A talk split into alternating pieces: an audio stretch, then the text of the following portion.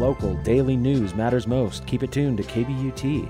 Our newscast airs at noon, 2, and 6 p.m. every weekday, and Christopher Biddle and the KBUT News Department are committed to keeping the Gunnison Valley informed and up to date.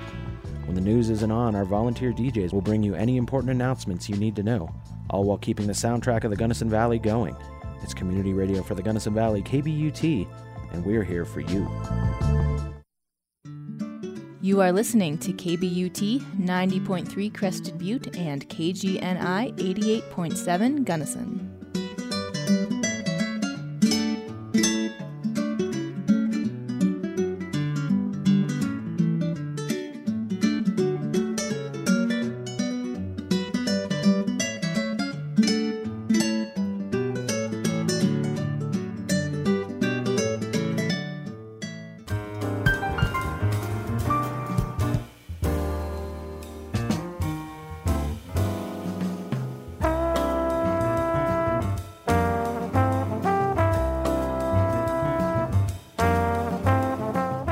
This is community radio for the Gunnison Valley, heard at 90.3 KBUT Crested Butte and 88.7 KGNI Gunnison, and of course worldwide at KBUT.org.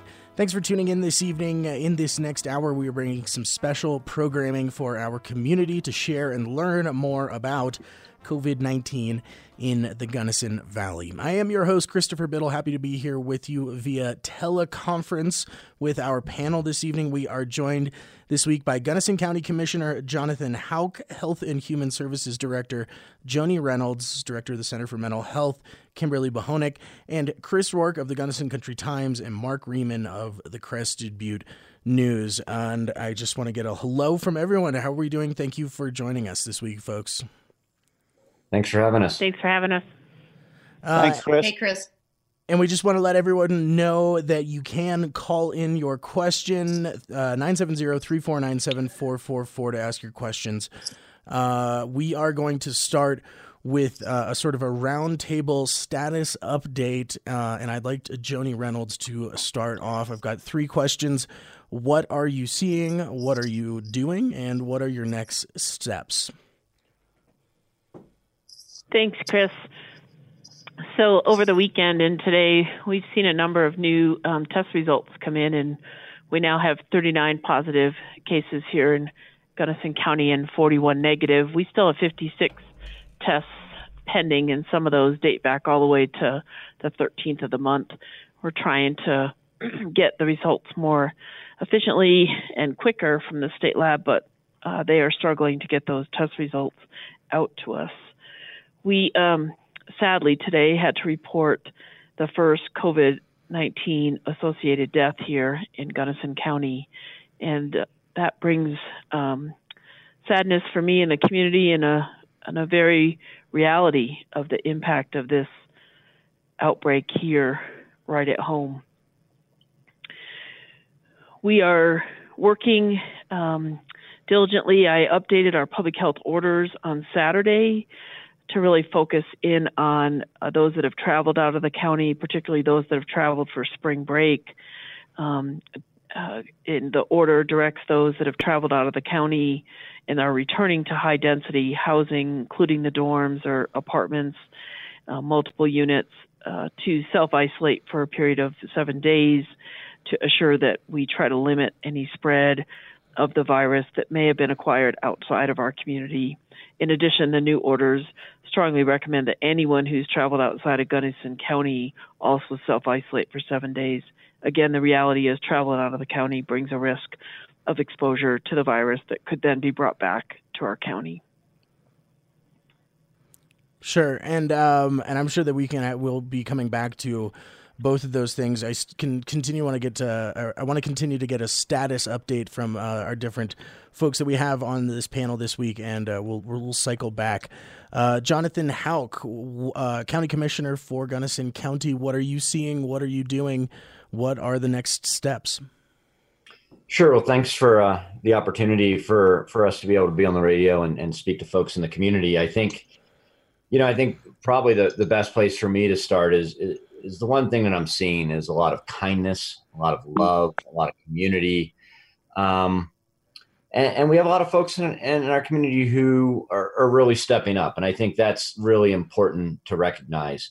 You know, our community has faced adversity and hardships at different times, but this is uniquely different. And, you know, I think that what we're seeing is whether it's the business owners and the entrepreneurs in the community, despite the economic impacts and the business impacts, figuring out on the fly new ways to do business for those who can. And I'm watching people step up and assist older people and looking out for their neighbors. And I think that's really important.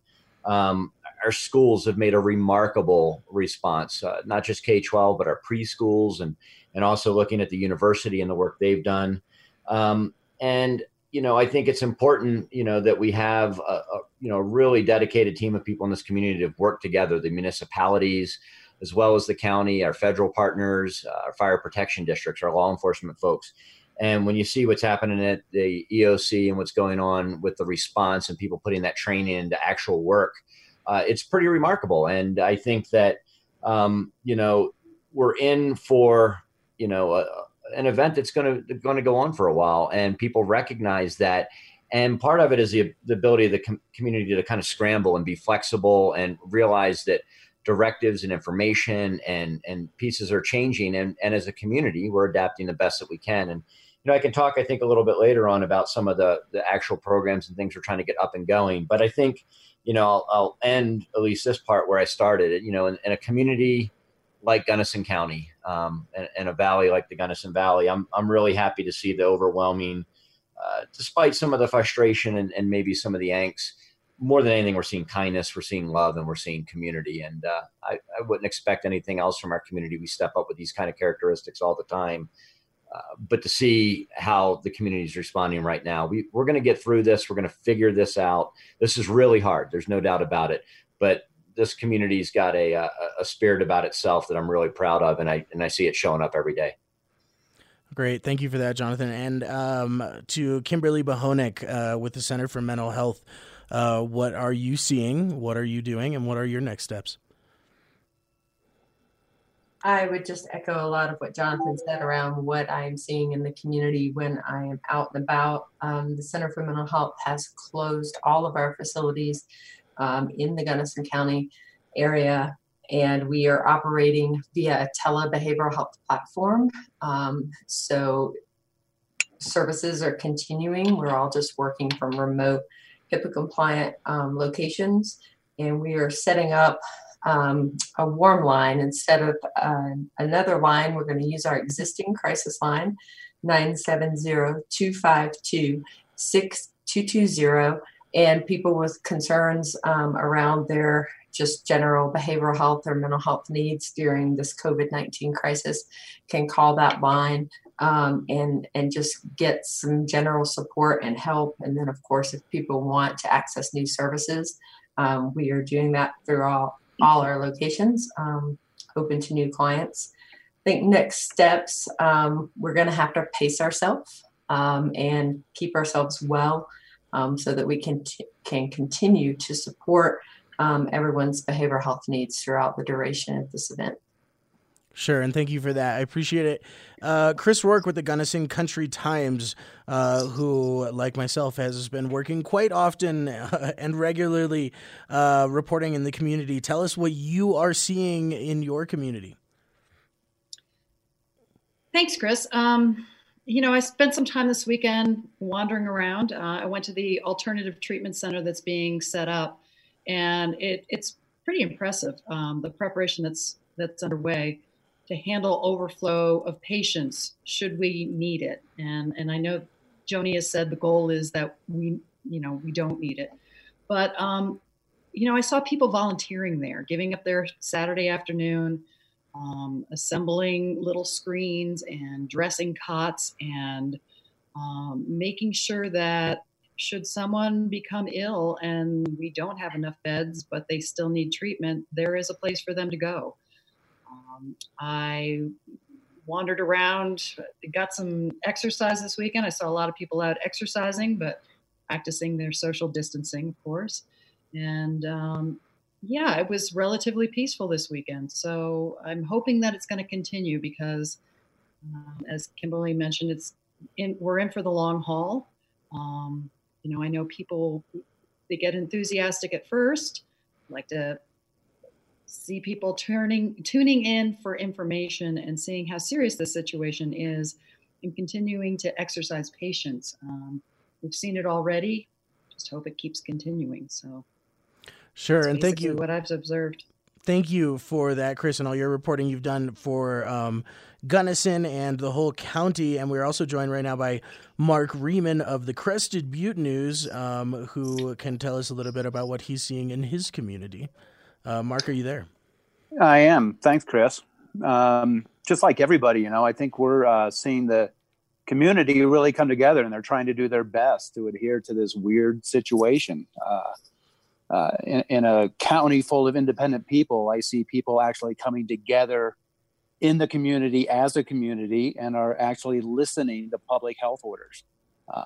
Going down Elk Avenue in my car today, I stopped and took a picture of people lining up for the post office, and they were all 8 to 10 feet apart, waiting to go inside one at a time. And one person comes out, another goes in.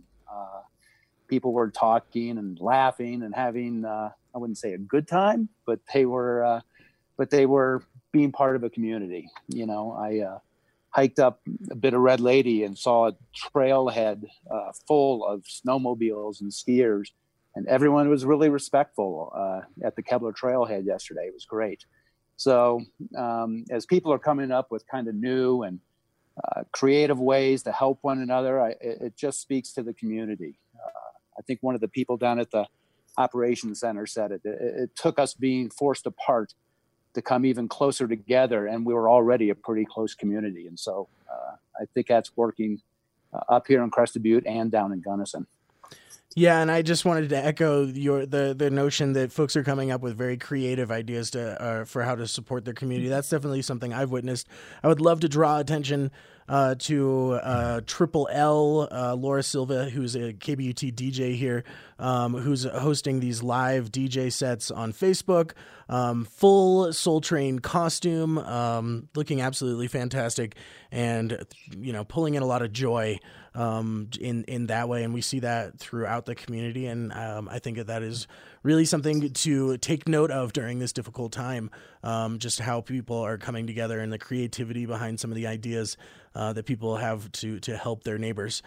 I wanted to circle back to a question for Joni, and I was wondering, Joni, if we could learn a little bit more about today's news that there was a COVID-19 related death in Gunnison County.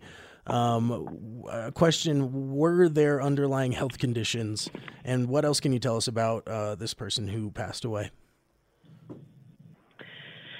Yeah, sadly, this was an individual that wasn't in the age risk category, but did have some health risk factors. And unfortunately, the death occurred at their home, and the coroner responded and did the testing postmortem. So we don't really have a lot of details because the disease course itself was not in a healthcare setting, but rather the person was at home, and it sounded like rather a sudden event at the house. But yet tragedy in the loss of any individual from this virus, and in particular in our community. Sure, and I understand this was somebody in their 50s. You're right. It was a male in his 50s, yes. And I believe, Chris Rourke, you have a question that you'd like to ask. Yeah, I mean, Joni, you've spoken to the numbers. 39 have tested positive. You're still waiting on 56 tests to come back. What has surprised me are these self-report numbers. You have almost 500 of them. I guess that what I'm asking is, you have said that the positive test results aren't necessarily representative of all the illnesses that are here in the county. When I look at 500, you know, self-report forms, how true to form is that when you look at them? Yeah, I think that's very indicative just based on the test results that we have. There's some different models out there, Chris, that really try to give you a sense because of the limited testing, not only that's available here in our county, but throughout the state and throughout the nation, The models really say that based on your test results, you could expect that you're actually seeing 10 to 50 fold in your community. And so the fact that we see over 500 approximately folks that are self-reporting is very indicative that we have widespread illness in the community. And how much of that is related to COVID-19 is, hard to tell just based on the symptoms reporting alone, because we have other viruses, including the flu, circulating. But I do think based on the numbers, if you multiply the positive tests we have so far, we would expect to see hundreds of cases in our community that have not been tested. Okay. Joni, from any of the data that you've collected so far, we have folks that are asking essentially for, a progress report. Are there any signs of slowing down the spread here in Gunnison County? Are there any signs that, precautions that have been taken here have had any effect on the prevalence of COVID-19 yet? Gosh, it's the most challenging question of all. And actually, often one of the most challenging questions in public health in general is some of the best public health measures show that nothing's happening. And when nothing's happening, that means that public health is working. And so the fact that we haven't overwhelmed our healthcare system at this point, the fact that we still continue to be able to serve the individuals at the hospital and through our healthcare providers says to me that it's working, but the data itself doesn't give me numbers to actually point to tell you that. We are using some of those numbers, and we've been working with some statisticians to try to help to see if we can build a model that could possibly do some predicting for us about where we're at. And based on reducing the efficiency of the virus as far as its spread, where we might be headed as far as a peak, or how we might be projected out of how long it will take for us to get through this crisis period. But we don't have that yet built. But that is one piece I'm trying to do with the data that we've got. Sure. And now I'm going to send a question over to Kimberly Bohonik, and we are going to come back to questions about testing and about some public health orders later on. But I did want to make sure that we made mental health and behavioral health and mental stability a part of this conversation, because it is becoming so very quickly. It's been a massive disruption to our everyday lives. I'm wondering, Kimberly, what are some of the ways that anxiety around this outbreak might manifest itself in ways that people might not recognize at first? What happens to people? I think often just being able to recognize if you're being shorter with yourself or with others than you normally would be, like a shorter frustration tolerance is often a sign of stress or worry. And really being open to hearing that from the people that you're around. Hey, if I'm acting this way, or if I'm short, please let me know, because I want to be aware and change how I'm responding to you. And just that cabin fever, being cooped up and not knowing what the next hour or next, day is going to bring, and just really trying to capture those thoughts of concern or worry and set them aside. And I think use your belief system, maintain a routine, limit the time that you spend taking in information about the situation to kind of bring that own sense of normalcy back to your life. And so what are some other, I don't want to use the word basics, but what are some of the other basics we should all know about coping with a crisis like this? I mean, I always say start by giving yourself grace or privilege to make mistakes and own them and say, I'm sorry for that. I could have done that better. I think I've seen a lot of examples day to day with people through that. I think also calling or FaceTiming or some type of video platform, people you might otherwise not connect with that you care about, and making sure that you communicate that care. Take time to laugh and be silly. I was just thinking about your Soul Train event. I may have seen her walking around Crested Butte this week, and I got a real chuckle. I was like, now all the activities are canceled. Who's wearing a top hat and corduroys and this fancy coat? And I wanted to be a part of it, really laughter creates endorphins for the body that's good, and hold on to those things that you find joy in throughout the day. I think a lot of people are concerned right now about instances of domestic violence or other domestic issues coming up because of loss of wages and stress and emotional, financial, and otherwise. So, you know, be good to your neighbors and make sure that they're safe and making good decisions as much as you can. And Kimberly, we also have some questions coming in from parents asking how to talk to their kids about COVID-19 and what's happening. Do you have anything you can share on that? Have you is that something that you're seeing at the Center for Mental Health, that people are trying to figure that out, how to talk to their kids? Absolutely. I think my approach is always just the facts at a developmentally appropriate age. So you may have a 3-year-old and a 13-year-old that cognitively may work the same way, maybe because of a developmental disability or something like that, and a 13-year-old. So you just want to give them the information that you know they can handle, which is, you know, this is a virus. Like any other virus, cold, flu, or otherwise, we practice good hand washing, keep, you know, our fingers out of our nose and ears and eyes and places it doesn't go. And that adults, we are here to protect you and warn you when you're not practicing good social behaviors with others. There's some books and resources that people can share.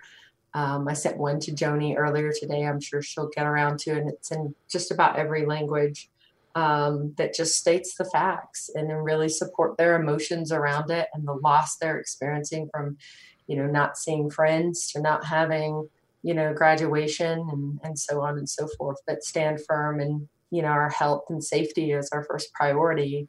And as adults, it's our jobs to protect you from what you may not otherwise be aware of. Sure. And I just wanted to point out, I believe actually I saw it on the Gunnison County website as well, but NPR, who we are an affiliate station, put out a comic and a guide for talking to kids about COVID-19 that has been quite popular. And that's a resource that I'm aware of. And Chris from the Gunnison Country Times, Chris Rourke, I believe you had another question related. Chris, looks like we are not hearing you. There you go. Sorry.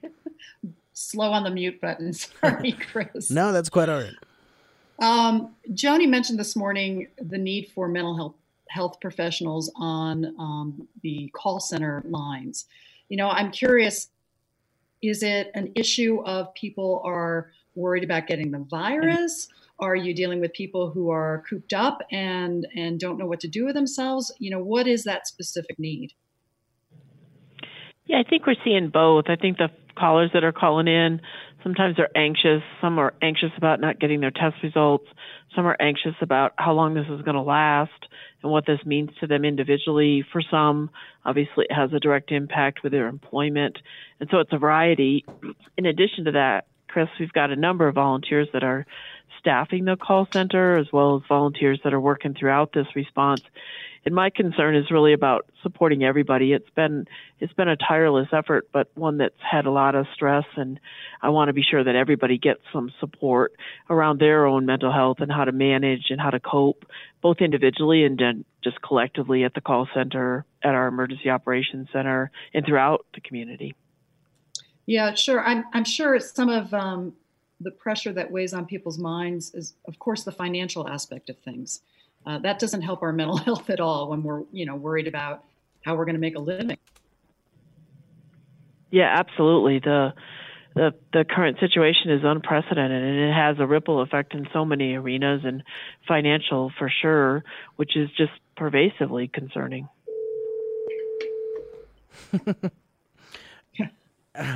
Live radio, folks. Yeah, no, I mean, I think I did just kind of want to throw my hat into this, bring up something that happened last week when we did this event. When we were doing our live Q&A, we were offered very graciously by the Ice Lab to use their space. We got that offered that space a couple days before we actually held the event.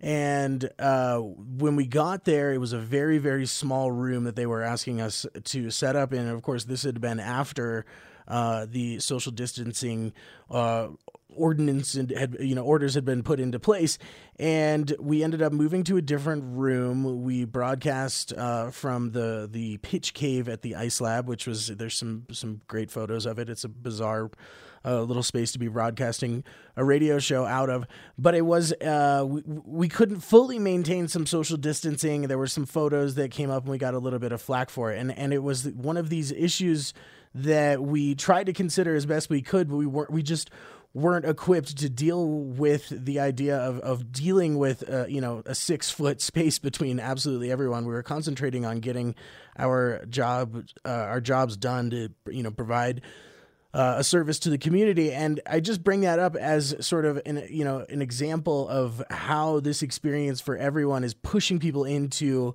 out of their comfort zones and pushing people into having to make decisions that are difficult to make, and you might not always make the right decision. And I see that quickly becoming another part of the conversation in dealing with mental health. And I think that Chris brought up another part that is obviously bringing a lot of stress to people's lives, and that is a financial situation. I wanted to direct a question to Jonathan Houck. We saw that the state government is asking folks to be lenient about rent. There are, other programs in place, but where would you see your citizens here in the Gunnison Valley able to look for some financial relief and some financial help? Sure. And I think, it's, we start talking about there's, this issue in our community that is a health-based issue, and there's a mental health issue, and we also have an economic situation that's a hardship for our community, for individuals, for business owners, for Main Street and Elk Avenue, and for everyone is being touched by this some way in that financial sector. And I think the important thing for folks to keep in mind is our most immediate and pressing way we react to the situation. One is the first lens we look through. Is how do we address the medical issue in our community? How do we address this health issue? And we have a great team led by Joni as our public health officer. And she is able to activate the resources she needs to address that. And the elected bodies have been working and taking our time and our resources to really try to start to see what resources are available for the economic stress that people in the community are feeling now, will feel later, and will continue to feel for a while. And we understand that it's personal, it's household, it's business, it's wide scoping. And so John Mesner as a commissioner and many of the other electeds really started out as soon as they could to start addressing how do we look at opportunities for our community. And so there's an economic task force that has been put together pretty quickly, looking at federal, state, county, municipal, private opportunities, and then divide that into different subgroups. So restaurants, retail, lodging, manufacturing, outfitters and guides, contractors, early childhood.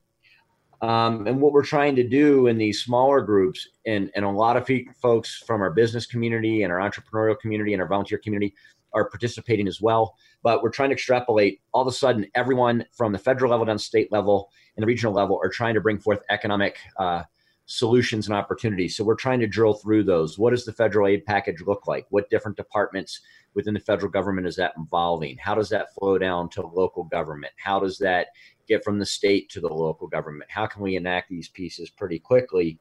And it is a pretty daunting challenge. And every morning I wrote, when I used to do search and rescue, and there was a quote, and I don't know who it's attributed to. It's not mine by any stretch. But we always reminded ourselves, we start by doing what's necessary, then we do what's possible, and suddenly you're able to take on the things that seem impossible. And I think that's really where we're at as a community. We're starting with what's necessary. So you brought up people are going to be challenged to pay their mortgages and their rents.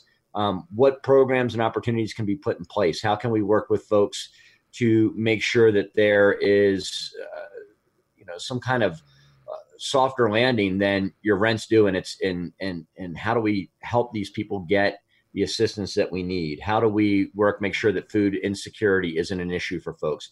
How do we make sure kids that have relied on food at schools can still get food while they're doing distance learning?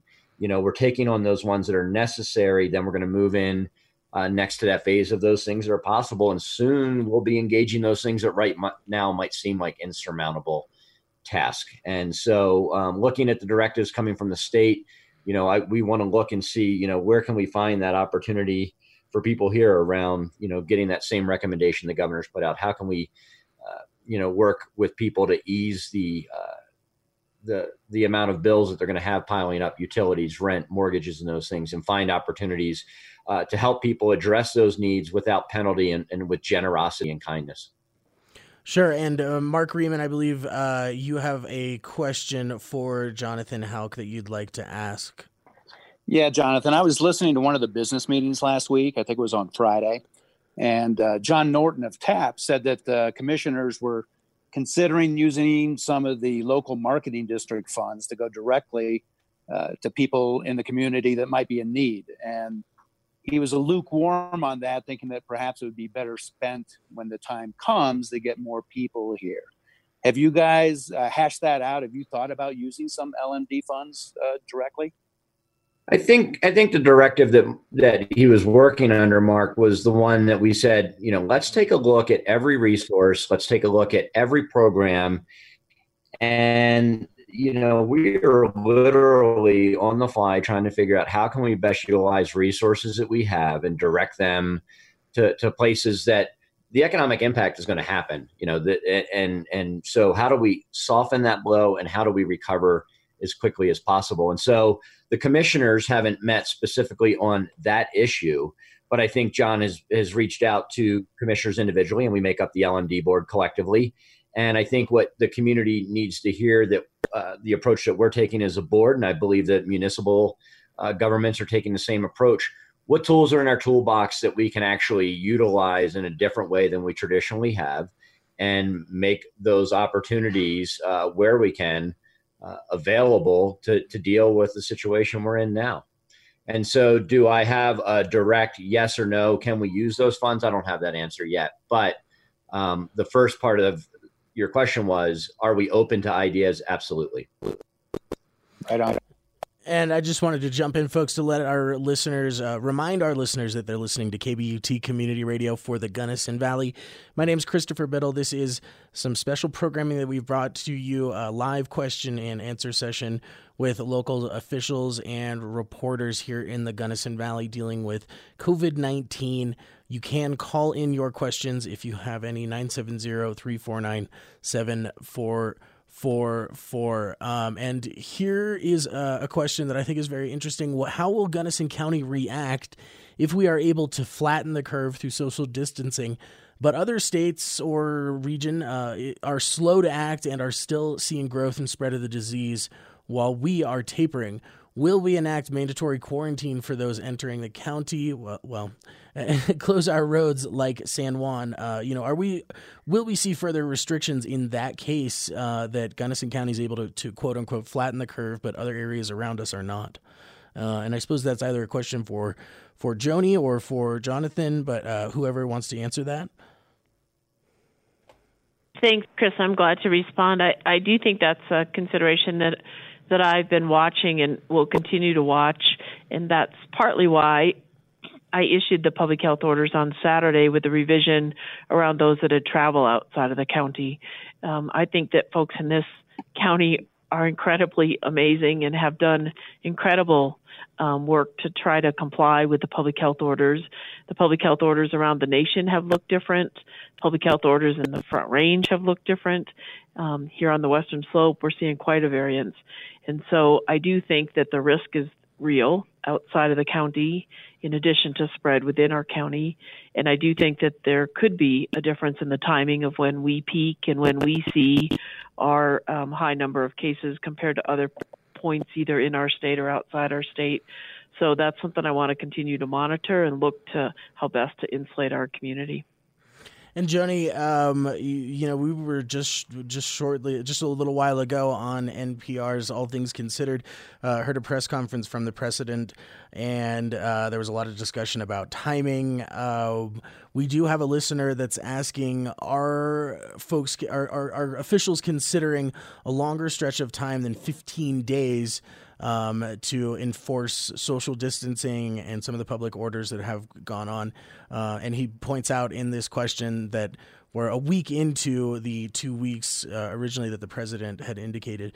But is there any idea now about duration of what's going on? Do we have a better sense of that yet? I don't have an exact timeline yet, Chris, but I do think that 2 weeks is the beginning of seeing social distancing and seeing some impact. It actually takes weeks after that to actually see that in the data or in the cases. And from the public health models that I've seen from CDC and from other places across the globe, WHO is another one, it's going to be longer than a couple weeks in order to have a long-term impact. A couple weeks and then reversing the public health measures would likely lead to a secondary spike. So you'd see one peak, and then you would see a lull, and then you would see another peak, both of which could overwhelm or over-impact our healthcare system. There is potential for something kind of long term. I am curious to know if the county has thought about or prepared for the possibility of any kind of unrest or rebelling against some of these public orders, and how to plan for that, how to go about dealing with that. Yeah, it's a great question. I think as we continue as a county and as a state and as a nation, we're all going to have to consider that of how do we manage collectively for the betterment of the entire community, despite some limits or frustrations individually. And I don't know what that time frame looks like. I think individuals will have different levels of tolerance, and collectively we probably will be able to help support each other to be able to do that longer term social distancing and managing this crisis. I do think fatigue will set in, and I think that'll be a collective effort for us as a community of how we manage that. I don't have a magic wand. If I did, I would have waved it a long time ago on this county. Yeah, and I think this is Jonathan, if you don't mind me adding on. I think, we're going to appeal to the greatest good in all of us in this community. And we're seeing it show up day in and day out. And, I think that one thing to keep in mind is that, the reservoir of goodwill and trying to think beyond ourselves is evident right now. And I think that reinforcing, the things that are happening in our community that are working now, they're going to work over time. And this is a long path, but, let's take some solace in the ability that we've shown up. We've shown up as a community, and we're doing this, and we're going to have to scramble, and we're going to have to be flexible as time goes on. But we're communicating with each other. And, I think that, right now, keeping the community, reminding ourselves, look at the good things that are happening. And I know it sounds just kind of like, rah-rah talk, but it's the truth. The truth is what will give us gas in the tank for endurance is knowing that the things we're doing every day make a difference. And I think that's really how we look to the future. Our future is going to be better if we appeal to the collective good of our community like we have, and we've seen them show up in what we're doing right now. That's what's going to deliver us to tomorrow. And each day it's a domino. And until we're past and the intensity of this storm, we'll weather it, but it's hard to speculate of where we're going to get going, but I know that we're going in the right direction as a community. And I think that's really important to focus on. Sure. And I just wanted to jump in here that I'm looking at questions as they come in to us. And I just wanted to make sure to point folks to GunnisonCounty.org / COVID-19, where you can find a lot of the information. Folks are asking, for instance, about the self-reporting form that can be found there. You can also find numbers and a lot of information there, including for resources for seniors and for businesses. A lot of information on that website, gunnisoncounty.org/COVID-19. We're also getting a lot of questions, and I think this kind of ties into what we were just talking about right now. We're also getting a lot of questions about travel, and it's almost as though people are sort of testing the limits. They're saying, okay, I'm totally going to make sure that I'm socially isolated, and I'm going to be away from folks, and I'm not going to stop at gas stations, and I'm going to wash my hands all the time. Can I please leave and go backcountry camping? Yeah, I mean, I suppose this is another question for Joni. You know, can you condone anything like that right now? Well, right now, I don't want anybody coming into our county, and I've made that clear in the public health orders that visitors are directed to leave the county. I think individuals in our community, that I think recreation is important. I think it's a positive activity for not just for physical activity, but for mental health, for folks to get outside and to recreate. And I support that. I think doing that in the safest way possible, thinking about the public health measures is really important. I think if you do that outside of the county, I think any contact you have outside of the county, you should consider the public health orders really asking you then to do that self-isolation for 7 days to be sure that you haven't inadvertently been exposed and brought a risk back to the community. Sure. And yeah, I think that people will appreciate that clarification there. What are the chances that there will be travel restrictions limiting or preventing the return to Gunnison County? Are there any restrictions that would somebody would need to consider before they left the county on such an excursion? We have no plans to restrict any travel into the county for our residents and for the community homeowners. We've talked to the state, and the state has no plans to alter any highways or do any roadblocks or make any obstructions for folks to be able to travel here. Again, the focus is on visitors and restricting visitors to the county. Okay. Some questions about some basic personal health. This is an interesting one to me that I actually haven't heard this question asked yet. Wondering if parents of small children have an edge immunity-wise to COVID-19, as kids have probably had another form of the coronavirus and a reason why kids seem to have more mild versions of it. Do you think parents have an edge up? It's a great question. Parents probably have an edge when it comes to resilience and mental health, because parents certainly are champions and doing a lot of great things for their children and for their families. But from a biological perspective, no. I think that the difference in the immune system for children is really what the difference is. And it really has to do with immune system not getting overwhelmed and not creating a reaction that actually can cause the complications for those of us that are older than young children.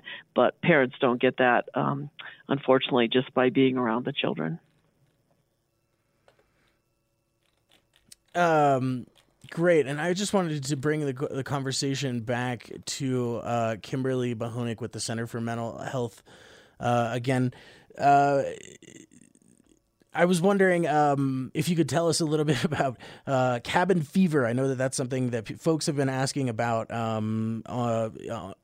Folks have been asking us about, and that's actually something that I'm considering. I'm working from home right now, doing Morning Edition here on KBUT, actually from my apartment in Mount Crested Butte, and that is something I consider a lot. Cabin fever. What are some recommendations that you might have for folks to get out, but stay, within the restraints of these public orders?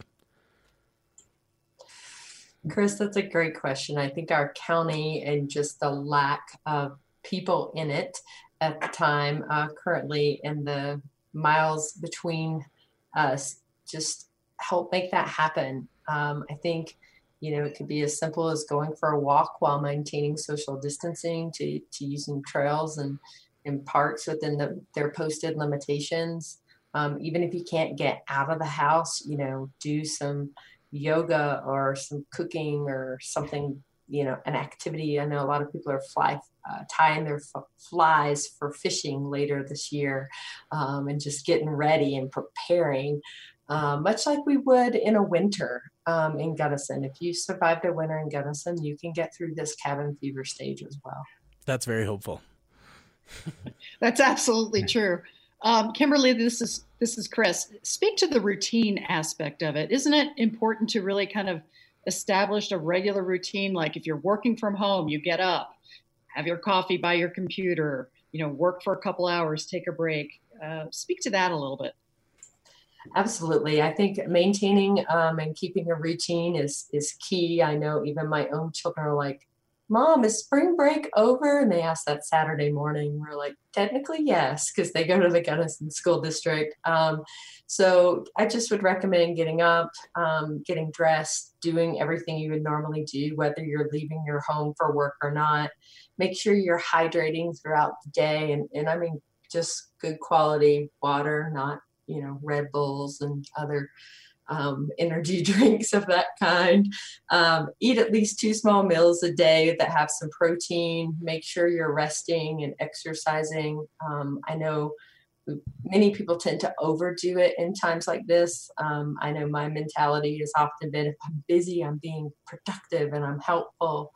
That's not necessarily true. Chris Rourke with the Times knows this. I did my own personal health order for the last 72 hours, Friday through Sunday. And I had to really own some things to take care of myself. And I would kind of suggest anybody that likes that idea to take it and run with it. What's going to keep me mentally well through this time, and invoke your own personal health order when and as you need it. Well, didn't I catch you on Facebook this weekend? You probably did. I cheated. That is, as somebody who has to spend a lot of time on social media for work, I have seen that recommendation to stay off of social media. I mean, I can't fully get away from it, but that's definitely something I'd like to support. I also just wanted to say something that I've gotten a lot of joy in these recent weeks. I am an out-of-stater, like so many of us here in the Gunnison Valley. I am from Vermont. I am away from my family, and I miss them during this time. And we've started a family email chain, just an update from various cousins and distant family members. The matriarch of the family made some jokes about, as long as she doesn't run out of bourbon. So it was a lot of fun. It was a very enjoyable, lighthearted conversation between family members, and we're staying in touch. And it's something I've thoroughly enjoyed. And I just want to put that out to the rest of our panel here. Does anybody else have any tips on how they're coping, how they're dealing with stress, how they're dealing with this crisis right now from a personal point of view? Sure. This is Jonathan. I'll add in, one thing that I've been trying to do with my family is balancing this idea of what are the normal things we do and what are new ways to do those things. And, it was tough to pull the plug on spring break with the kids. My daughter who turns 16 tomorrow was going to be heading to New York for the first time with her grandmother, had to come up with alternative plans. For my son and my wife and I, we were going to go camping in the desert, and we pulled the plug on that. And so I was thinking okay, it's going to be a while before we can all go camping and be around folks, but maybe we can do it a different way. And so I'm waiting for the next little stretch of warm weather where we could invite the 2 or 3 families we normally camp with together, that maybe everyone can have a camp out in their backyard, and then get the kids on their devices. The ones we're always trying to get them off of. But my kids in a tent here at this house can FaceTime, our neighbors' kids who are, a few blocks away. What are those ways that you can kind of throw them into here, go solve this, or figure out how you can do this differently, and taking something they're familiar with and adding something a little different to it. And I think the other thing too is trying to, see where they can pitch in and volunteer. And I think that goes for all of us, not just for our kids, and I'm looking at, as my kids are working from home and the school district's providing guidance, how can they volunteer and put things out in the community that are helpful? We've got so many great people volunteering, and you can find that volunteer tab on the county website if folks are interested in volunteering, along with business resources and community resources and the public health orders. But if you've got an art project that you got to do for school, can that be a project that you can send to your neighbor that maybe lives by themselves or doesn't have a lot of contact? What are those things you can do that are part of your routine, but you can see them in a new way? And so that's what I've been trying to do with my family and folks in my neighborhood and folks in my circle is, how can we do some of the things we like, but maybe put a new twist on it? Sure. Does anyone else have anything they'd like to add to that conversation? I have some more questions, but the floor is open if anybody's interested. pitching in on how you're dealing with stress. By the way, folks, listeners, you can call in as well if you'd like to comment on that, share something interesting that you're doing to stay right during this stressful time. I wanted to bring back a couple questions for Joni. First of all, Joni, just sort of an overarching question. We're getting a lot of questions about, how long the disease lasts, how long you are contagious, who it's affecting. I was wondering if you could just, for folks that we only have about 11 more minutes, so we're not going to get to answer as many questions as we'd like to tonight, but folks that would like to learn more, where can they learn more? Where is the best source that you believe to learn more about COVID-19? Again, this is a question for Joni. Sure. Thanks, Chris. I think cdc.gov has some of the best information, the Centers for Disease Control. If you go to cdc.gov and just Google COVID-19, you'll find great information there. The truth is there's quite wide ranges, and so we think folks are likely contagious 4 to 10 days before they actually show symptoms.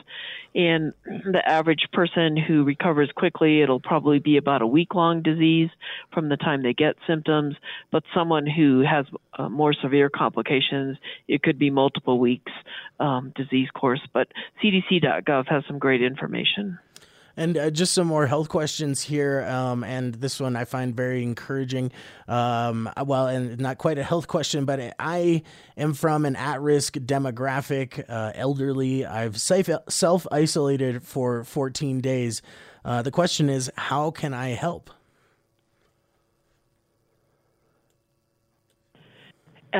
I'm sorry, Chris, helping the individual, the person who's... I think the question is, how can I help? How can I volunteer? This is a person who is an elderly at-risk demographic, but has already self-isolated for 14 days. I guess the question is there. Yeah. What? Sorry, go ahead.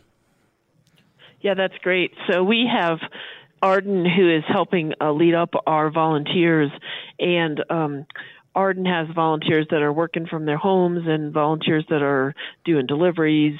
They actually just started a new delivery assistance hotline today for anyone that might need help with getting food or pharmaceuticals. Anyone who's healthy and able to pick up their own, we're hoping they can do that on their own. But for someone who maybe is at risk or over 60 or symptomatic or self-isolating, they can call on the assistance hotline to get some assistance, and we have some volunteers that are going to pick up those groceries. But we also have volunteers that are doing work from their home. So the volunteer can go directly through Arden, and I'll get you that email so we can post that. And when they volunteer, is there any way of, possibly screening folks that might not be a good it might not be a good idea for them to volunteer? For instance, we have somebody asking, should we go out and volunteer or should we stay in our home? And I'm a volunteer at heart, but I'm a 52-year-old woman with without a spleen who has a minor 16-year-old daughter. So we are sheltering in place. So are there ways that folks can find out if they're actually suited and you do want them volunteering, or do you ever need to say, folks, no, we would recommend that you stay at home?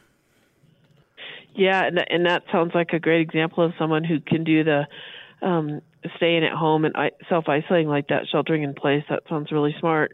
Arden is at Arden, ARDEN at Gunnison.com.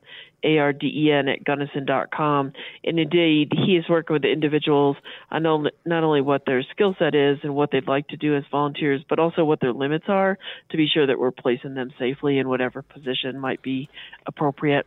And then just to give you one other number, Chris, the new delivery assistance hotline is 641-7959. 641-7959. And again, that's for individuals that maybe are at risk or over 60, maybe need help getting their food or pharmaceutical deliveries. And I believe we've got a question from Chris Rourke from the Gunnison Country Times. Go ahead, Chris. Hey, Joni. And talking about shelter in place, today the Denver mayor issued a stay-at-home order. At what point do we get to that here in the Valley? You know, I read that, Chris, and I actually think our public health orders align very well with others. We just haven't used the language shelter in place. I think what we've tried to do in our community is really find the ways to restrict the interactions that could put our community at risk for the spread of the disease. And when you look at Denver County's recent shelter-in-place orders, they actually still have more activity happening in Denver than what we've restricted here in Gunnison County. So I have to say, I think where we're at is where we should be at this time. I don't know that the shelter-in-order would move us any further on that continuum other than to use the language that I think has become popular across the country. Joni, so it's just a matter of semantics. I believe so, Chris. Okay. Joni, let me ask you this. An order that came down in San Juan County over the weekend banned backcountry skiing. I know that there are a lot of folks out there that are wondering if that's something that's going to happen. It's one consideration that we've certainly, that I've thought about and I've talked with some colleagues about. I think recreation is important, finding ways to support folks being able to go out, especially in our beautiful county. But at the same time, making certain that we're not putting our emergency medical services at risk of not being able to respond to all the needs in the community is kind of that balancing act. And so we're maintaining, you know, kind of a vigil of monitoring how is EMS doing. And if we did get to a place where the surge was such that we could not manage a backcountry situation in addition to responding to the COVID-19, I would certainly want to consider public health orders at that time to limit that impact on our EMS system. Sure. And folks, we are getting to towards the end of our time. We've got about 5 minutes left. I want to let our listeners know that we are going to continue to do these, and we would love it if our questions kept on coming, your questions from the community. You can always email them to news@kbut.org. We'll have our phone lines open here for just a little bit longer.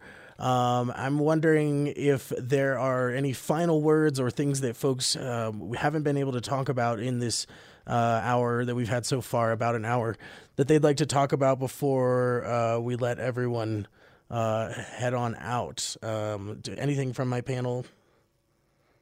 Chris, this is Kimberly Bohonik with the Center for Mental Health. Again, just want to remind callers that they can use our crisis line 24/7, 970-252-6220 for any mental health or behavioral health concerns around COVID-19. No cost, no questions, call anytime. Hi, Chris, it's Joni. I just wanted to say thank you to Mark for the work that he's done to get the word out through his paper around resources and what's available in the county. I think the full-page description has been really valuable, and I think that's really helped individual community members.